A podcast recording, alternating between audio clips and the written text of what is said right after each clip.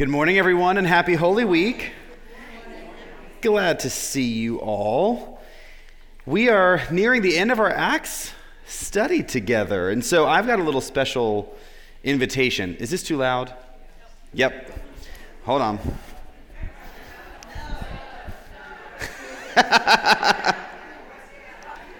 I just I just won't get really excited today. How about that? yeah, I'll try. Um, so we are nearing the end of our Acts reading, and so this lesson or study, and so we have to decide what we're going to do next year. So here's my request think about what you all may actually want to study. I've had a number of recommendations so far, and I'd love to know what you all think. And so, if you have an opinion, and maybe you don't, which is fine, um, I know most of you, and most of you have opinions. And so, if you have an opinion, then let us know. Grab one of those little cards in the pew back, and you can drop one at the door on your way out, or maybe next week. We likely won't decide until the summer, but we'll let you all know. Um, a number of people have been interested. You may have noticed on the cards you got, and then you're going to see it um, in Easter bulletins, that we're going to be doing a sermon series in the Easter season on Revelation.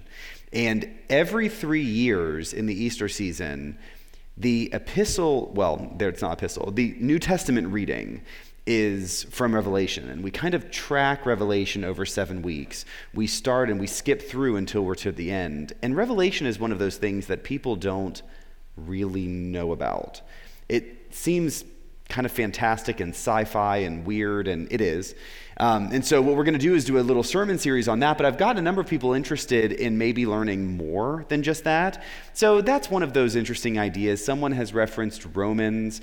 Romans is very interesting. Here's the problem with Romans only one. Um, any of Paul's letters, although they are good in moments, they're not a story.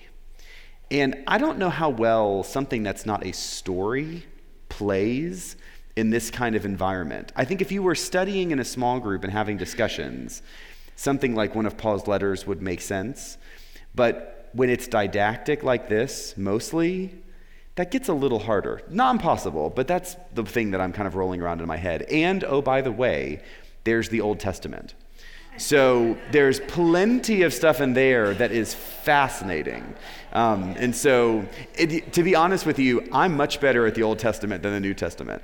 Um, I like Jesus and all, but I kind of feel like the point of the New Testament is Jesus. The Old Testament's got all kinds of drama. Whenever I teach the, the Old Testament to young people, particularly like youth confirmands, I say, You have never seen a reality TV show quite as good as the Old Testament. So there's a lot of good stuff in there. So just be thinking about it. If you have an opinion, let me know. If you don't, don't worry about it. Um, I'd love to think through if there are a couple things we want to do. You know, we started this two years ago, and I knew we would do Luke and Acts year one, year two. There may be something we want to do, and maybe we have to do that year four and do something year three so that year four makes most sense. So that's what I'm trying to think through is how we can line that up. So if you've got an opinion, let me know. Otherwise, we only have two more weeks after this week. So we are almost to the end. Uh, I hope you will hang in there, and then we will be finished the first Wednesday of May, and then take a nice summer break. So let's jump in to chapter 26 with a prayer. The Lord be with you. Let us pray. God, as we are in this holiest of weeks, we ask you to be with us calm our hearts and minds. Make space inside of us that your spirit may fill us up. Help us to be in touch with what is most important, with what is core to who you call us to be. And that when we do that, we are empowered to act on the love that we have received. Today, we Hold in our hearts and minds all those in our community who need your healing touch, those who feel alone, those who need to know your love. We remember all those we love and see no longer. And we pray for all those who will be visiting this church community over the next few days that they will be open to hearing your word and being part of the change and the transformation it can make in their life. All this we ask in Jesus' name. Amen. Chapter 26. Chapter 26 is a very talky chapter. Paul is talking a lot. And we may remember last week that we have gotten to this point in the story of Acts through Paul's arrest. So, Paul was arrested over two years ago at this point, and he was saved by the Roman tribune. He was taken to Felix. Felix didn't want to do anything. So, for two years, Paul sat in prison. Felix is out, Festus is in. Paul comes back on the scene because the Jewish leadership in Jerusalem appealed to Festus to actually give them Paul because they really want to kill Paul. Festus figures this out, and so he seeks some guidance because he's about as indecisive as Felix. And so he seeks some guidance from the newer king, Agrippa. And so last week, we had gotten to the point where Paul is now with Festus, and Agrippa is there as well. And Agrippa has been brought in because he's the local leader. Festus, although he is present, he also represents Rome. And Rome tries to balance that desire for local leadership because most of the time that will end up better. Or at least, you know, worst case scenario, the Romans have a scapegoat that they can get rid of and replace, and they have not necessarily been weakened by that. So Festus is trying to get Agrippa to make a decision on his behalf. So, where we are right now is Agrippa has come on in in a parade with his sister and lover, Bernice, and they're just kind of a mess. And so Agrippa comes in, and Paul gets the chance to make his defense to Agrippa. So, we've got three sections today. The first is Paul's defense with Agrippa. The second is Paul's conversion again. In the third section today is Paul's appeal to Agrippa. So he starts with the defense and he goes to his appeal. So, if you read ahead, or if you're just looking at this right now, you're thinking, what's new? You're not wrong. There's a lot of repetition of ideas we have already heard. And so, as I've said in the past, when Luke does this, you know, Luke is not trying to fill space. He's making these decisions intentionally. And so, when Luke comes at something that we think we've heard before, what I want us to do is try and look at what is new how is Luke retelling this story in a different way? What are the details that he's putting in this time that he may have left out before? What are some of the conclusions that Paul is drawing? Because it does a few things. It lets us into Paul's mind, kind of, because Luke is the one telling the story. So it's a combination of Paul and Luke to see what it is they're trying to communicate to their readers. it's also important to remember that this was story was written after all of this happened with Paul. So for Luke, he's got a secondary purpose. Yes, there's the historic recounting of Paul.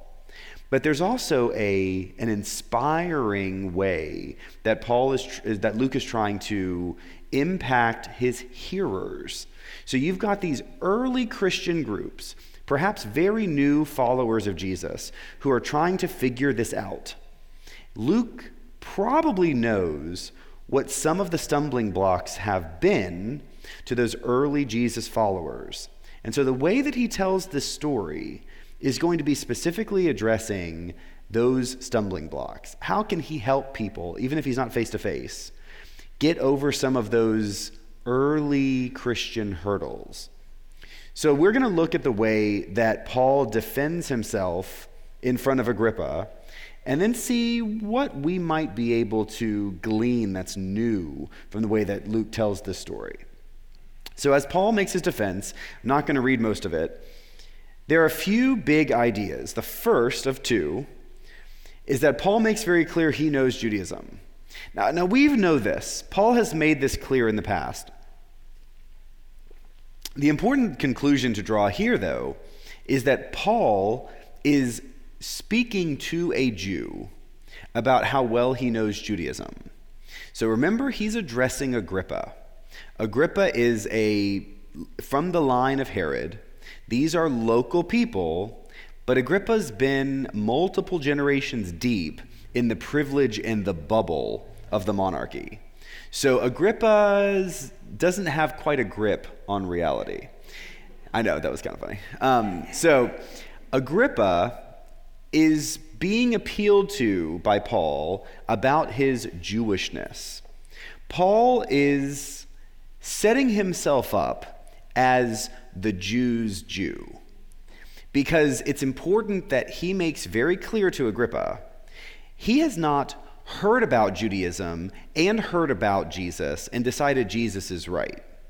It's not shallow like that. He was as rooted in the Jewish tradition as he could possibly be. And yet, when he heard Jesus speak to him, and when he heard what Jesus had done, he was changed. It's super, super important that Paul identifies his own Jewishness in the same way that if you are part of a recovery community or if you know someone who's in recovery, who best helps people recover from an addiction? People in recovery, right? So, someone like me who's never gone through that process, sorry, there's something in my throat. Okay. Someone like me who's never gone through addiction recovery can talk theoretically about it, can say it is super, can talk about how I've seen other people recover and change their life and be transformed and all of these things, but I'm still talking about something I have not done. Paul is like a recovering addict encouraging an addict to recover. He knows really what is going on in Judaism so clearly and so strongly, and he is passionate about Judaism. And that brings me to my second point. Paul connects his faith in Jesus with his Jewishness. It is easy for us to kind of thoughtlessly or unintentionally say, you're either Jewish or you're Christian. Paul says, no, no, no. I am very Jewish. And what Jesus has done is taken us another big step forward. Paul's understanding of Christianity is that it is everything good about Judaism and then some. He has not jettisoned what it means to be Jewish. He has simply taken all of that identity from the ancestors to the promised land to the kingdoms to God's chosen people and purpose and said, What we have actually figured out now is that God's opening this up to every person. That God perhaps never meant for it not to be open to everyone. And Jesus has clarified that. But Paul is very quick to not criticize Judaism at all but rather to say, through Jesus, we are getting this sense of completion, of wholeness that we were missing. That's very, very important for us because I think that there's a sensibility about humanity's incompleteness and then completeness through Christ that really should matter to us now. So I want to pause there and go back to this idea of speaking from authority. We all have a particular kind of authority, knowledge, or experience we can speak from.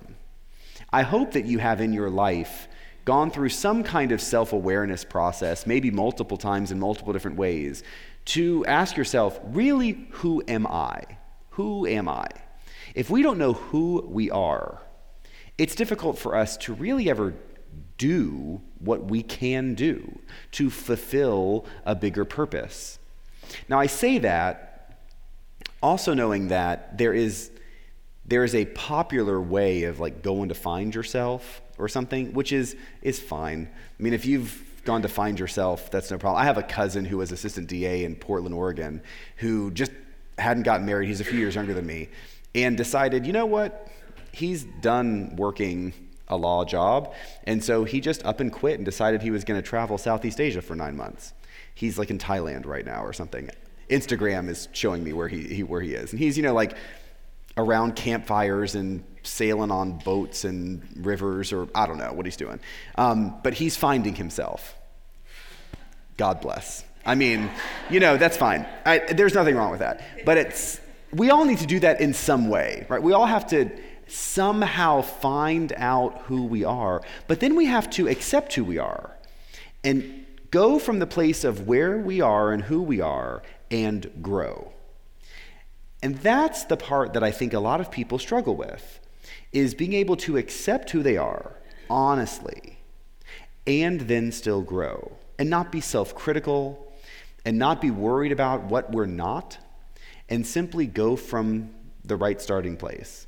I remember I had a conversation with a priest years ago where I said that at some point along the way, seminary or wherever, I had this really important revelation that I'm a straight white guy from an upper middle class family and I'm well educated. I am. There's nothing I can do about that. I can't be someone else. That is the place of authority I can speak from. I can't speak from other conditions or other experiences.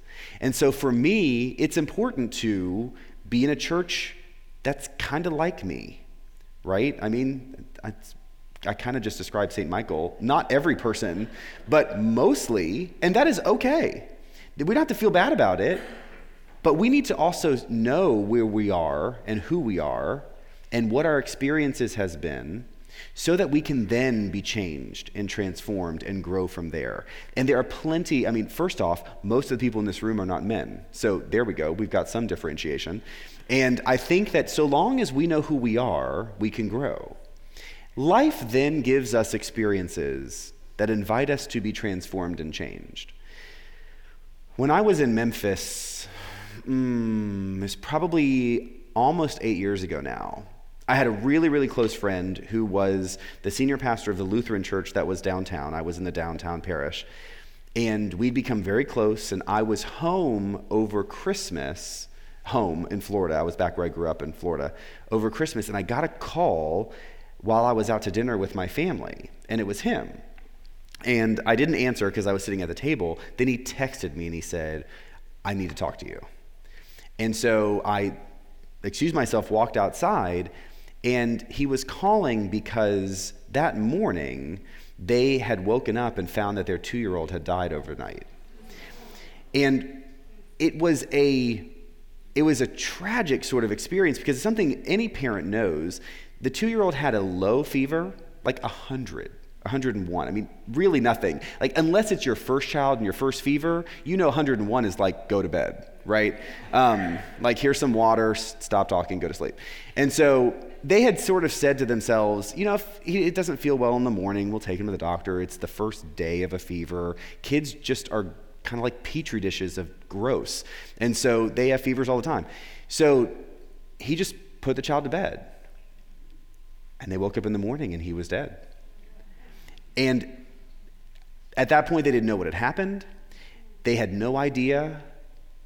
And so, over the course of the next few weeks, they discovered that there was nothing really wrong, that there had been some kind of complication. He had stopped breathing, and that was it. And I remember talking to him, and we were good friends.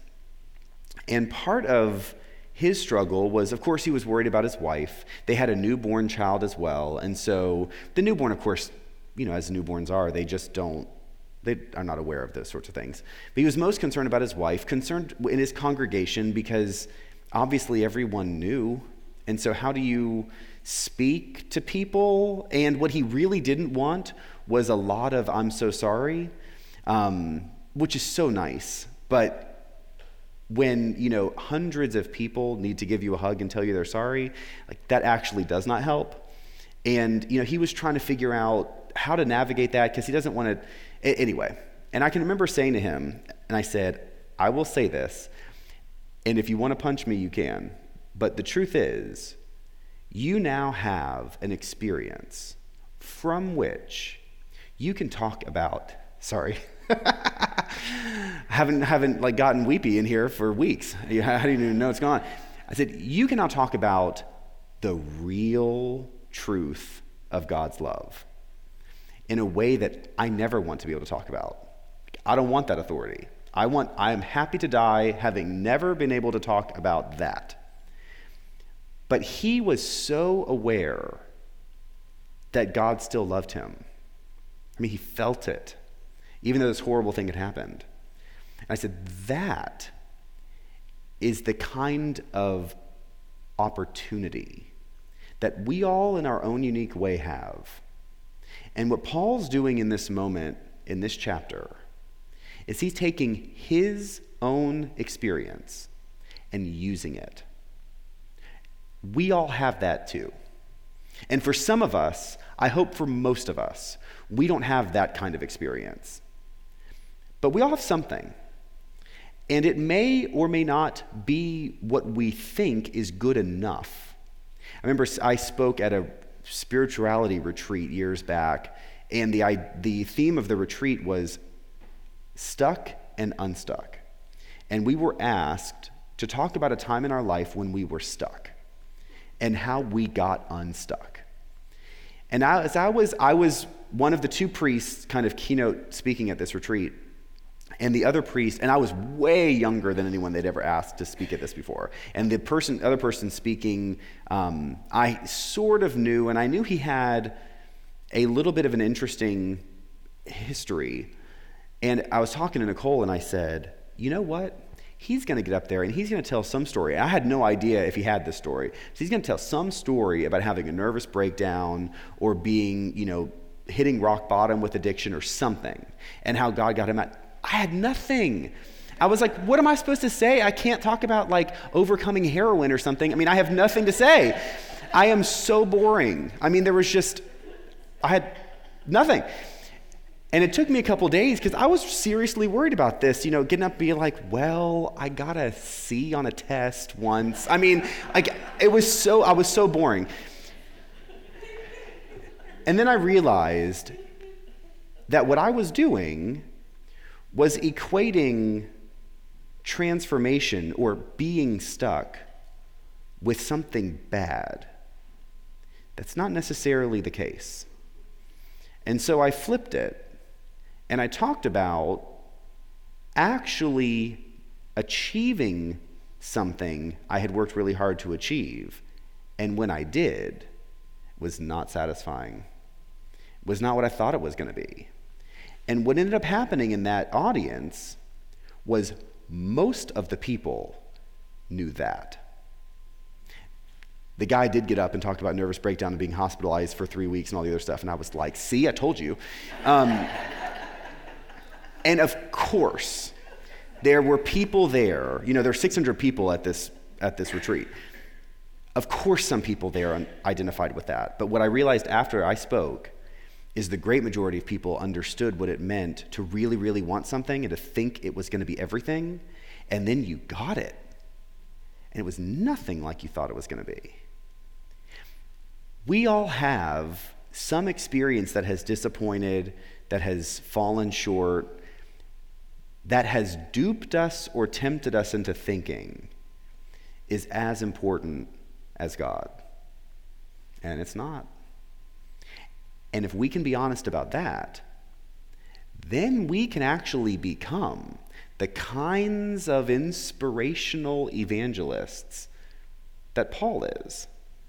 Because all we have to do is give everyone us and then point them to Christ. And God does the rest.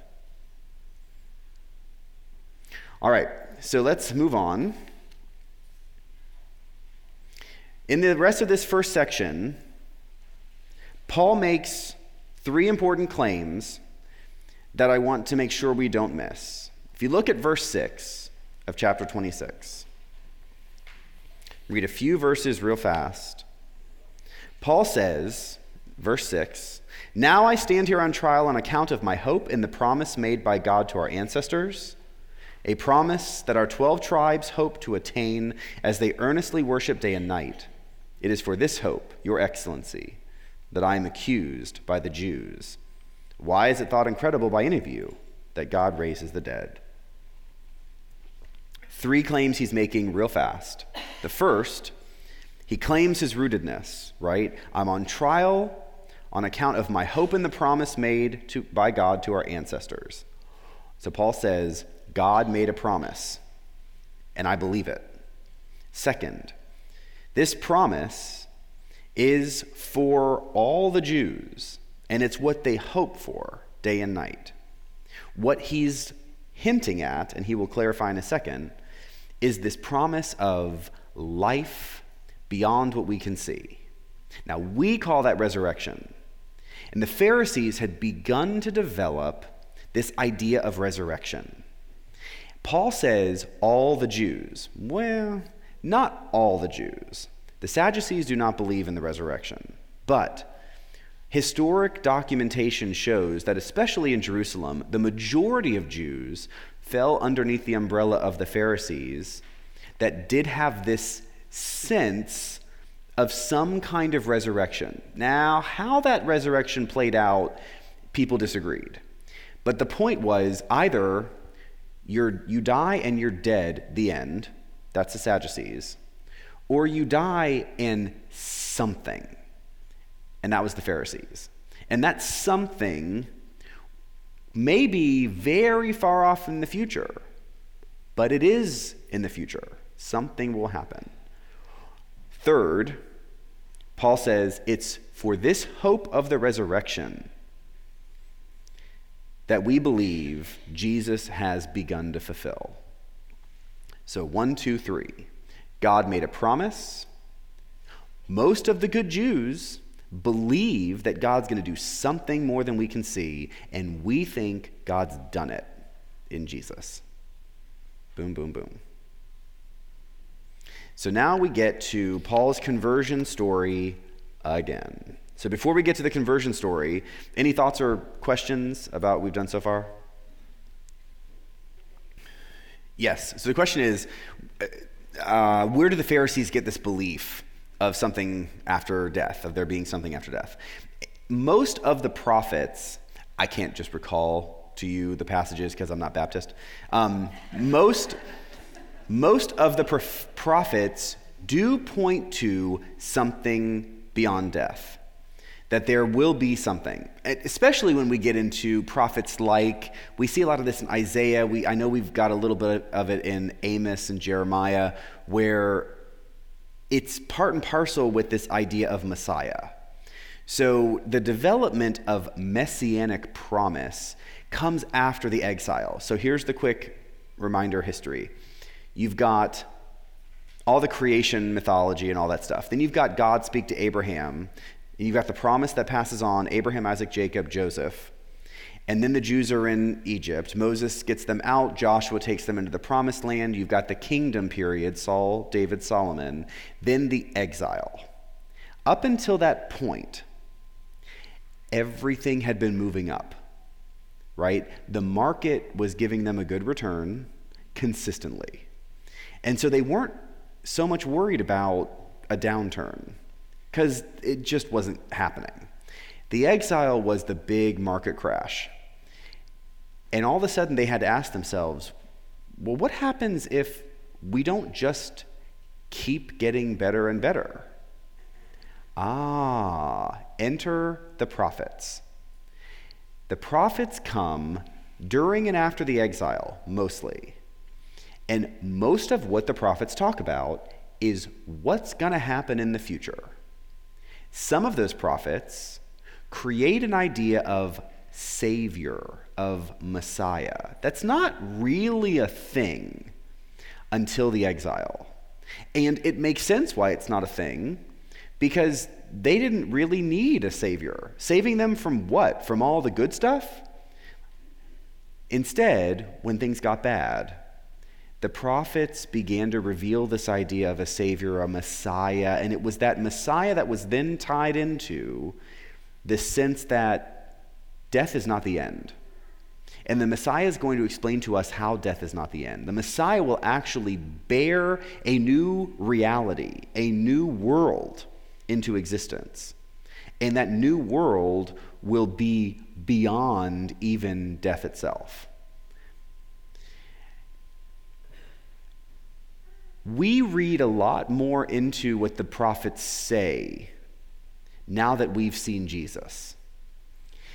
If we go back and read the prophets without, it's difficult to even do this, but if we can separate Jesus away and just read the prophets, yeah, they, they kind of talk about something like Jesus, but let me be very clear.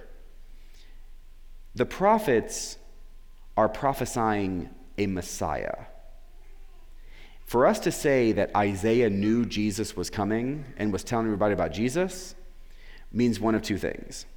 Either Isaiah was a fortune teller, which Isaiah was not, and if Isaiah was speaking about Jesus, he sure did so really badly. Um, he's not clear at all. He gets lots of stuff wrong, and he never names him. And so, what a bad prophet. Well, no, Isaiah's not a bad prophet. Isaiah's not talking about Jesus, Isaiah's talking about Messiah. And so, what Paul is doing here is he's taking that promise from God with Abraham, the talk of Messiah that everybody was trying to figure out, and saying, We know what he meant Jesus. But it all anchors itself in the first big major downturn, which was for them the exile. Any other questions or thoughts? I see it. Yes. Yeah, do most major religions believe something after death? Um, you're going to say, so are we going to define major as lots of people? The greatest populations? Because if we're going to do it that way, you've got four. You basically have Christianity and Islam, and Hinduism and Buddhism. That's it. Judaism doesn't even register when it comes to total demographic population in the world. Um, those other four are leaps and bounds the largest in the world. Judaism and Christianity both believe in some kind of life after death, for sure. Judaism, I'm sorry, Christianity and Islam, sorry, let me say that. Christianity and Islam both universally believe in something about life after death. And most of what Christianity and Islam believe about divine unseen stuff, so for example, angels, is all pretty much exactly the same. Um, Islam actually has a much stronger uh, angelic awareness than Christianity does. So they, they're very similar in that sense of what is unseen and what is promised and all the other stuff. Which is why, if you if you've studied Islam at all, you know that Islam believes that Christians are the people of the book. Christians are sacred. You, you don't hurt Christians. Christians aren't quite what Islam, it's interesting because we get it both ways. We can very easily say Jews are great, right? They just don't quite get it because they haven't quite figured Jesus out. And that's unfair for us to characterize Judaism that way. But many Christians do because they're lazy or they don't care to be, I don't know, generous. Um, we get it on the other side too because most Muslims would say, Christianity, they're so nice, right? They, they think they understand what's going on, but they don't quite get it. Islam's entire identity is based on Christians messed up what Jesus came to do. That's the whole thing. And so we try, like, we mean well, but we just have kind of messed it up and made it messy. So instead, now they have God's literal word. So you had people speaking God's word, then you had God in Jesus talking, but we still messed it up because all Jesus did was tell some people, and those people wrote down what Jesus said. Well, there's still this telephone game going around where Jesus told some apostles who told some disciples who ultimately wrote it down. Well, you know, you ever played telephone with anybody, you know it doesn't quite work solidly that way. And so it's close. So instead, with Islam, we have God's actual words. You can't change them. You don't translate them. You learn them literally, what God wants us to know. Well, you know, in their defense, in all fairness, that makes sense to me, right? I mean, it makes sense that we could certainly misconstrue Jesus' intentions. I mean, please. Is that possible? Are you kidding? I mean, like everyone does that, right? I mean, which Christian group actually really gets it right? Jesus is not complicated. Jesus is just inconvenient because we like doing it a certain way, and Jesus says, probably this way instead of that way. And we're like, crap, because we really like all our stuff. I say all that because Hinduism and Buddhism really don't have a life after death idea. Uh, it's different, and if you were with me that day that I went full tangent on linear timeline or cyclical time with East and West, then remember Eastern. Uh, Eastern understanding of time is cyclical, which means we are repeating things. That's where you get the idea of karma and reincarnation. It's not some kind of weird uh, magic devil stuff. It's just they don't understand that the past is we understand the past isn't is back there and we're never going to see it again and the future's up here and we're getting there. In the east it's cyclical. And so you kind of do stuff over again and you live over again. And so life after death is not a thing because you're being born again. Born again, right? This is not, I mean, it's not that separate. But because of that born again cycle that can go hundreds and hundreds of times, what develops within Buddhism is the sense that you're either on the wheel or off. And when you're off, then you've actually come to understand everything about God. So you can kind of call that heaven, maybe, but they would not say it's. Buddhism understands it's not a physical place.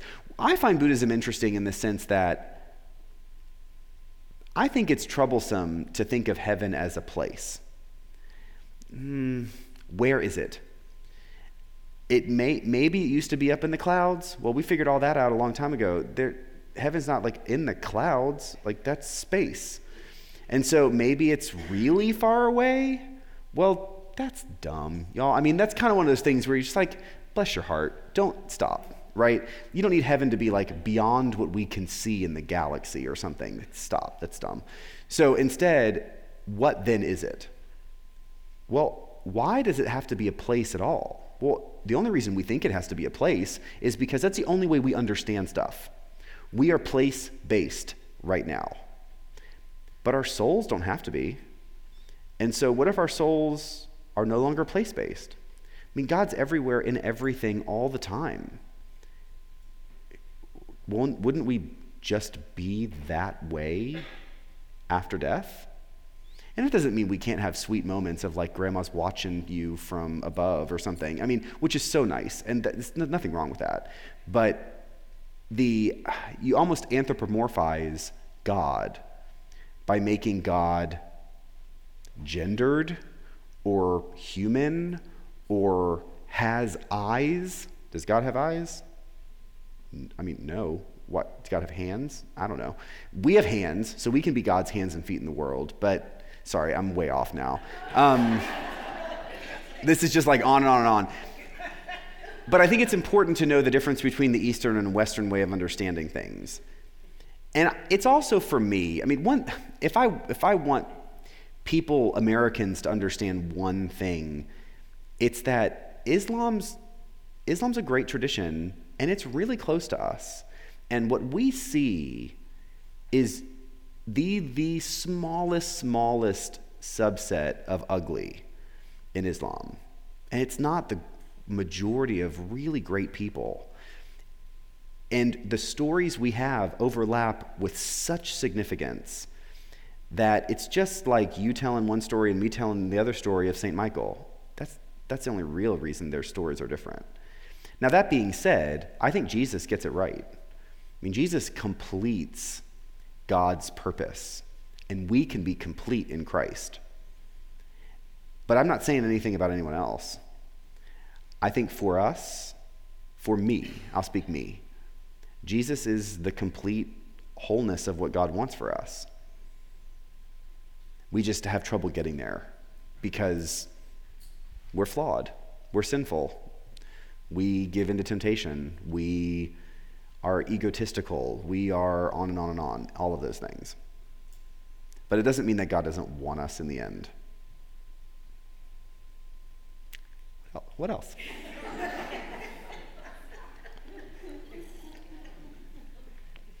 Okay, good. Let's go to Paul's conversion. Paul's conversion. Oh my gosh, I talk too much. Okay, so we've got we've got 12 minutes. So here's what we're going to do with this Paul's conversion and Paul's appeal to Agrippa. The ultimate goal of Paul in this entire conversation in chapter 26 is going to be to appeal to Agrippa and Agrippa's sensibility as a Jew. So, as Paul tells his conversion story, what Paul really wants Agrippa to hear is that Paul has received a revelation from God, and Paul is going to be faithful to God in that revelation. That is a critically important idea for Paul in his defense. Ultimately, what he says to Agrippa is, You're a Jew and I think you know all the stuff about being Jewish. And maybe Agrippa's not going to worship regularly, and maybe Agrippa's sleeping with his sister. I mean, you know, he's not perfect. But what Paul says is, you're a Jew, and you know what I'm talking about. It's kind of like a person who knows about Christianity, but never comes to church and never really does much about it, but they know the story. Like you know this story, and if you're honest, you it matters to you, right? What did we just see two days ago? Notre Dame burns, right? France cannot is it would be hard for France to get much more agnostic and atheist, right? And what did you see? All these French people weeping, singing, taking pictures, posting about how heartbroken they were. It's not about the building. Yes, it's a beautiful building, but these people who may not have been to church in decades, that church meant something to them. That church represented something that was buried so deep in them, they may not have known it was even there anymore. But the reaction to the fire was so visceral because Notre Dame was for them the church. And I think that's what Paul's doing here with Agrippa. Paul knows that Agrippa may have forgotten that this stuff matters to him, but Paul's going to gamble that it's deep down in him and he can appeal to it. So, Paul's conversion story is about hearing from God and obeying. So, again, we're going to go through the main points of Paul's conversion story. There are five, and I'm going to throw in a sixth. And this, this comes straight from N.T. Wright, so I can't claim this. He did a good job in this section, I think. First, Paul's message is deeply rooted in the scriptures. Second, his message is about Jesus fulfilling the scriptures and the prophecies. Third, it's about Jesus being a suffering Messiah. That's really interesting because As we know, part of the issue about accepting Jesus was the sense that the Messiah was going to overthrow Rome, that he was going to be physically, worldly authoritative. And what Jesus did is he flipped all of that on its head. Jesus suffered. And it is the suffering where Jesus actually does what he was called to do. And, fourth, that he would be raised from the dead. And that in his rising, he ushers in a completely new world. And it's that new world, that new reality that Paul is calling people into. And fifth, and this is most important, everyone is in. So we've got Scripture, the fulfillment of the Scripture, the suffering of the Messiah as fulfillment of the Scripture, that he would rise from the dead and change death forever, and make sure that every person gets invited to be in. Now, that's all very good. And Paul appeals to Agrippa right after he says all of these good things. And I thought it was really funny the way that the story goes. Paul has begun his defense, he's told his conversion story, and he's gotten to this climactic moment, and Festus cannot handle it anymore. And Festus, verse 24, says, While he's making this defense, Festus exclaimed, You are out of your mind, Paul. Too much learning is driving you insane. So I can remember a particularly good sermon. This was years ago, it was not here. And I was just, I was in the moment and I was talking and I was like building up to it and I was getting to this climax and I just knew it was going to be so good. And I get to this moment and I, was, I was playing, I had in my head I was going to pause, like dramatic pause, right? Silence, boom. And so I get up there and I'm like running, running, running, and I just stop. And it hangs there. And I mean, every person is looking at me. And then a phone goes, Have you heard that ringtone on an iPhone? That crazy, like sci fi Twilight Zone ringtone? I lost it. I started laughing. I could not help it. And it was for a moment, you know, there was a split second where I was literally like leaning forward, you know, pause. And this phone goes off.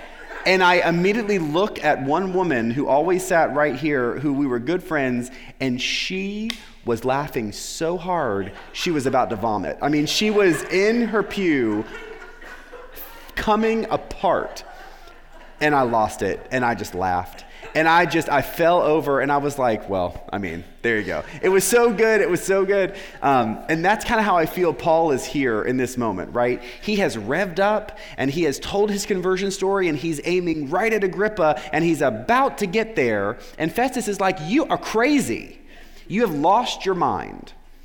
And so Paul just says, okay, okay, okay. So he turns right to Agrippa. Look at verse 27. He says, King Agrippa, do you believe the prophets? I know that you believe. And Agrippa said to Paul, Are you so quickly persuading me to become a Christian? And Paul replied, Whether quickly or not, I pray to God that not only you, but also all who are listening to me today might become such as I am, except for these chains. Paul just lets all the drama go and goes right at him and says, I know you believe this stuff, and I know this stuff makes sense to you. And Agrippa hears it loud and clear. And Paul says, Yeah, I do think that I want you to become a Christian. Verse 30. Then the king got up, and with him the governor and Bernice and those who had been seated with them. And as they were leaving, they said to one another, This man is doing nothing to deserve death or imprisonment. And Agrippa said to Festus, This man could have been set free if he had not appealed to the emperor. Interesting moment. Paul sold this to Agrippa. We don't know what happens to Agrippa, but in this moment, something shifted. And Agrippa knew not only does he not deserve death, But he implies he would have freed him. But now Paul is in the system. Paul's made the appeal. Festus could take that away, but then Festus would have been the one who did that. And we know that Festus is not decisive. So, because Paul has already made the appeal, what we will see in the next two chapters is Paul will now be transferred to Rome, even after this moment where he really does sway Agrippa in the end. Last question or thought before we go? Then it's Holy Week. So I want to make sure you guys know we do do church between now and Sunday. Pick something good and you will love it. We start we have Thursday, Friday, Saturday all at 7 p.m. We also have a Good Friday service at noon that is meant for families because many schools are off on Good Friday.